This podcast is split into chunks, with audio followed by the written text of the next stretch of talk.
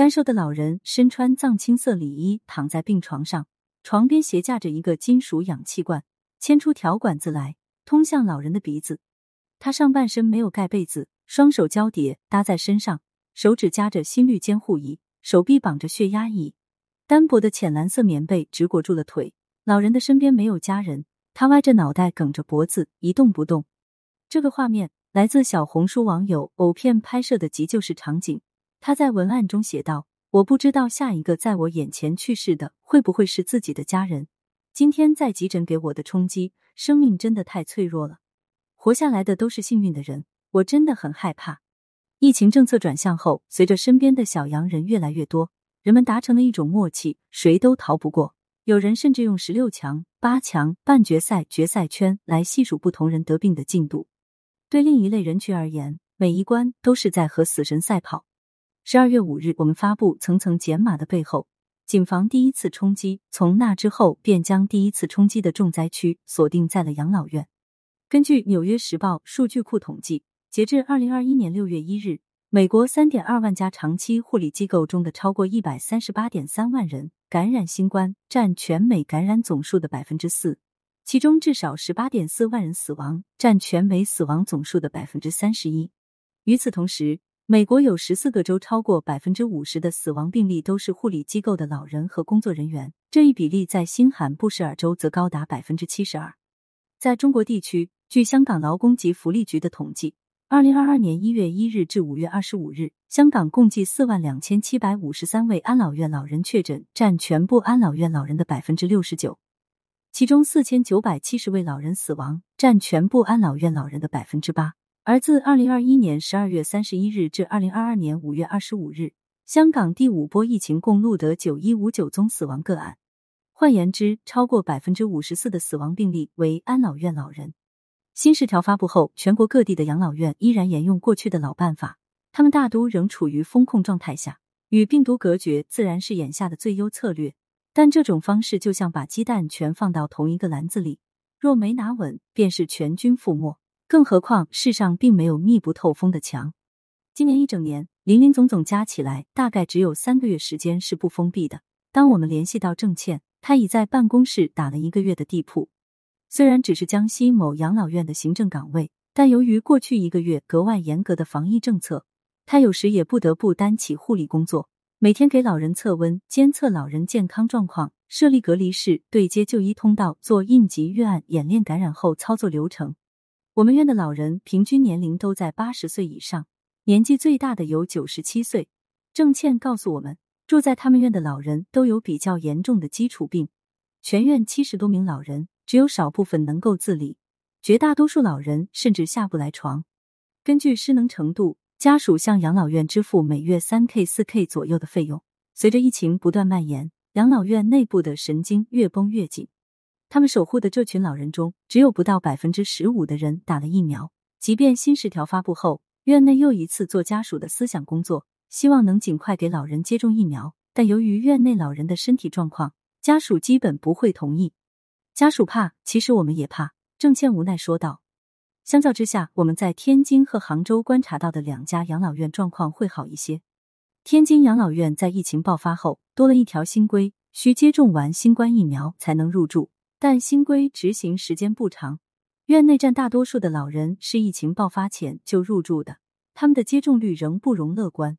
位于杭州的老年公寓，在过去的三年里，通过组织大巴统一接送老人。联系社区上门接种疫苗等方式，将院内老人的疫苗接种率提高到了百分之八十五以上。但老人的平均年龄也有八十三岁。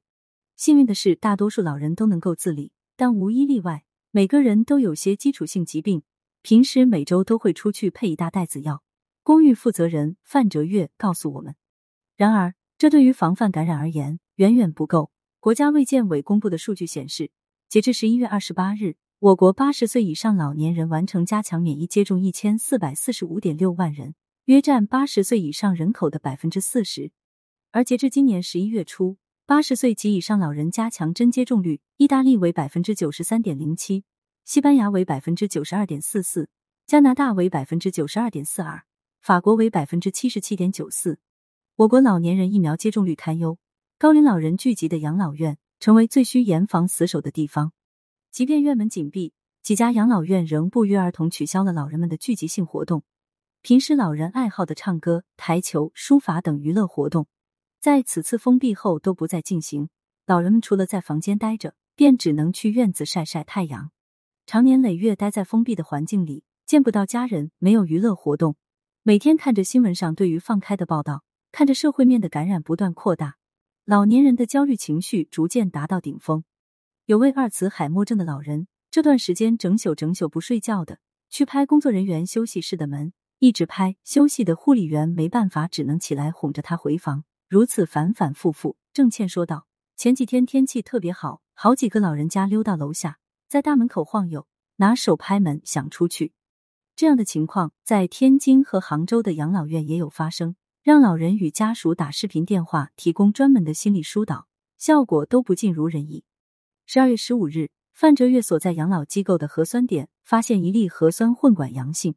经过排查，锁定了一名回港不久的护工，养老院立即将其隔离环境做消杀，并将该员工在院内的动线做了详细的调查，对与之接触过的人进行密切监控。当时我心态是崩的，直到所有结果出来，追到最后才算是稍微沉下来。他回忆起来，仍有些后怕。这一次突发事件暴露了养老院封控后的一个重大隐患：人员流动。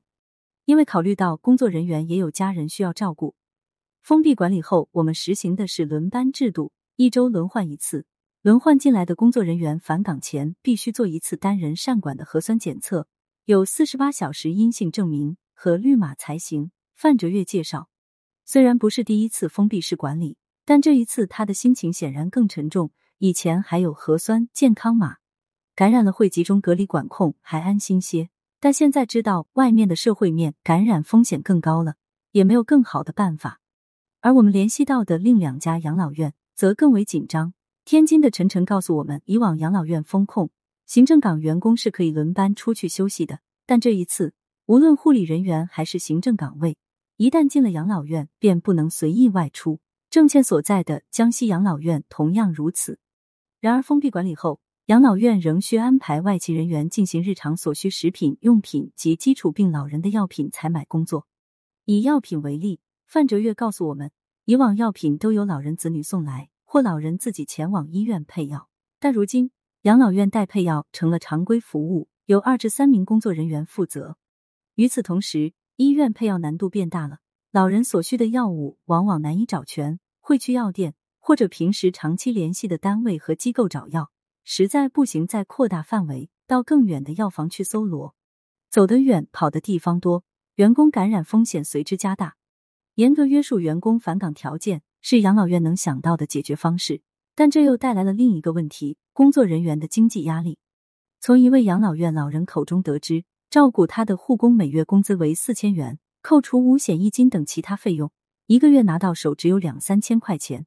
而新十条规定，除养老院、福利院、医疗机构、托幼机构、中小学等特殊场所外，不要求提供核酸检测阴性证明，不查验健康码。也就是说，即便养老院封闭管理，轮岗或请假进出养老院的员工仍需做核酸。且小巴了解到的养老院，为确保时效性和准确性，会要求员工做付费的单人善管核酸检测。这对于月薪三千的他们来说，每月轮班到岗所需花费的四五百元核酸检测费用，也是一笔不小的开支。养老院老人表示，护工三天两头就要自费做核酸，时间久了，小年轻承受不住的。以后偷懒不做核酸，也怪不到人家。其实压力大的又何止员工？一封闭，作为一家企业，我们的营销也跟着停摆。不似讲防疫政策时的坚定，范哲月声音低了些。做养老服务几乎纯靠体验以及体验带来的一些口碑宣传。我们和具象化的消费品不一样，老年人需要来参与我们的活动，或者住几天体验下我们的服务，才会有长期住下来的考虑。他告诉我们，一方面外面的人进不来，体验服务无法开展；另一方面，原本营销团队会到社区、老年活动中心、门球协会等老年人聚集的场所进行宣传推广，里面的人出不去。这个也没办法开展了。经历今年的四次封闭式管理，范哲月所在养老院，无论是来电咨询、来访体验，或是成交量，都较往年下滑超百分之五十。十二月二十三日，封闭管理的第十三天，他在朋友圈发了一张养老院大门紧闭的照片，空气里都是病毒的现在，谁还没有个不舒服？谁家里没有需要照顾的大小洋人？真的是努力硬撑着啊！在与这些养老院的人沟通过程中，小巴脑海里总有一个与现实交织的诡异画面：一位弹尽粮绝、精疲力竭的战士，倚着旗帜站立城墙之上，守护最后的都城。他很清楚，城外的救护车越来越多，甚至能够看见每一条匆忙的刹车痕迹，听见不远处的慌乱哭喊。或许这些声音里也有自己的亲人。他不知道还要守多久，还能守多久。不知道援军何时赶来。十二月八日，国家卫生健康委医疗应急司负责人在国务院联防联控机制召开的新闻发布会上表示，要求养老院这些特殊机构做好相关的预案。当天还发布了新冠病毒抗原检测应用方案、新冠病毒感染者居家治疗指南。方案中提到，居家老年人和养老机构老年人应当每周开展二次抗原检测，也可以随时自主进行抗原检测。其所在地级市区县要按照辖区老年人数量及每周抗原检测频次，免费为老年人发放抗原检测试剂。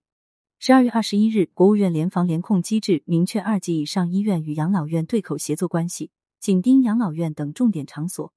十二月二十二日，民政部召开全国养老机构、社会福利机构疫情防控工作视频会议。要求全力推动养老机构、社会福利机构疫情防控、就医用药保障工作。除国家层面上，全国各地也行动起来，支援养老院。十二月十九日，宁波市卫生健康委发布《宁波市养老机构休养人员外出就医防疫指引》，涵盖对需要外出就医的老人进行分类管理、点对点闭环转运，返回养老机构后在独立区域健康监测三天、实施核酸三天三检等七项内容。十二月二十一日，四川绵阳市发布全市抓实抓细养老机构疫情防控工作指导文件，强调所有养老机构均与辖区医疗卫生机构建立协作机制和就医优先绿色通道，为服务对象提供分类分级服务。同天，北京朝阳四十二家社区卫生服务中心与全区一百零一家养老福利机构建立了属地内手拉手医疗服务双向对接。至于养老院内部，郑倩表示。随着年关将近，社会面感染不断增加，破防和经济的压力陡增，有开动员大会劝说大家，也说后期会考虑提高薪资待遇。而有一家养老院，小巴联系上后，对方一直不太有时间详谈，忙着筹备直播业务。他们计划将一些原本线下开展的活动搬到线上，让老人及家属云参观。杭州老年公寓的范哲月也表示，新十条后，虽然常规营销活动无法开展。但多了几个特别的询单，有人想把老人送进来，觉得外面不安全。若将养老院守好，在全面放开的大环境下，未来其安全性或许会成为新的亮点。最近有一句文案在朋友圈刷屏：如果最终可能百分之八十至百分之九十的人都会经历感染，那我希望把百分之十至百分之二十的幸运留给老人和孩子。毋庸置疑，我们都希望幸运的是他们。但幸运背后需要一群人、一座城市、一个国家的坚守。